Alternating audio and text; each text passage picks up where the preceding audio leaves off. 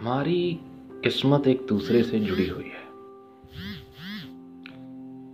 कभी कभी अकेले और कभी कभी साथ। लेकिन यही जुड़ाव हमारे साथ घटती होनी अनहोनी का आधार होता है। जैसे जैसे हम अपनी राह खोजते चलते हैं, किस्मतें जुड़ती जाती हैं, ज़िंदगी बनती जाती है। कई बार हम अपनी किस्मत ढूंढते हैं। ज़िंदगी भर उसके लिए लड़ते हैं। और कई बार किस्मत हमें खुद ढूंढ लेती है। कहा जाता है कि किस्मत हमारी ज़मीन से जुड़ी होती है। अब यह ज़मीन किस संदर्भ में है, वो अपनी अपनी मानने की बात है। किस्मत से किस्मत को चुराना योद्धाओं का काम है। और हमें यही करते रहना चाहिए।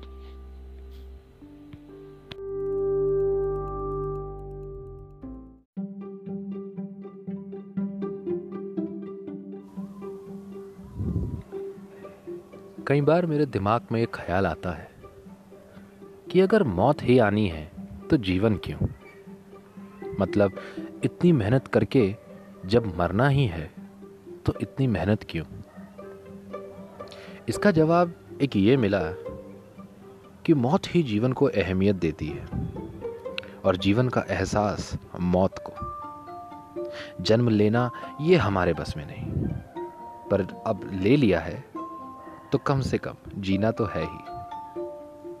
तो लग जाओ जैसे हम सबसे पहले न जाने कितने लगे रहे और चले गए। कितने मिसाल बन गए और कितने यूँ ही खो गए। पर योद्धा सब थे। सब बहुत अच्छे से लड़े हैं अपनी अपनी ज़िंदगी में।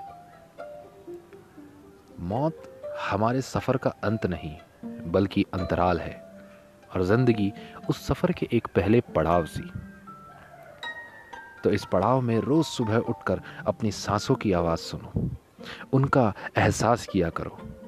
ये अद्भुत हवा न जाने कब बंद हो जाए। तुम अधूरे रह जाओ और तुम्हारे साथी भी।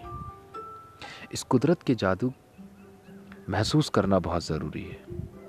न जाने कब खत्म हो जाए और इंसान अपने हाथ मलते रह जाए। वैसे अभी भी हाथ ही मल रहे हैं। जीवन है तो संघर्ष आएगा ही। कुदरत ने हम सब की ज़िंदगी का ढांचा तैयार कर दिया है। उससे अलग हम भाग नहीं सकते। मैंने कुछ टाइम पहले तीन लाइन लिखी थी। वो सुनाता हूँ।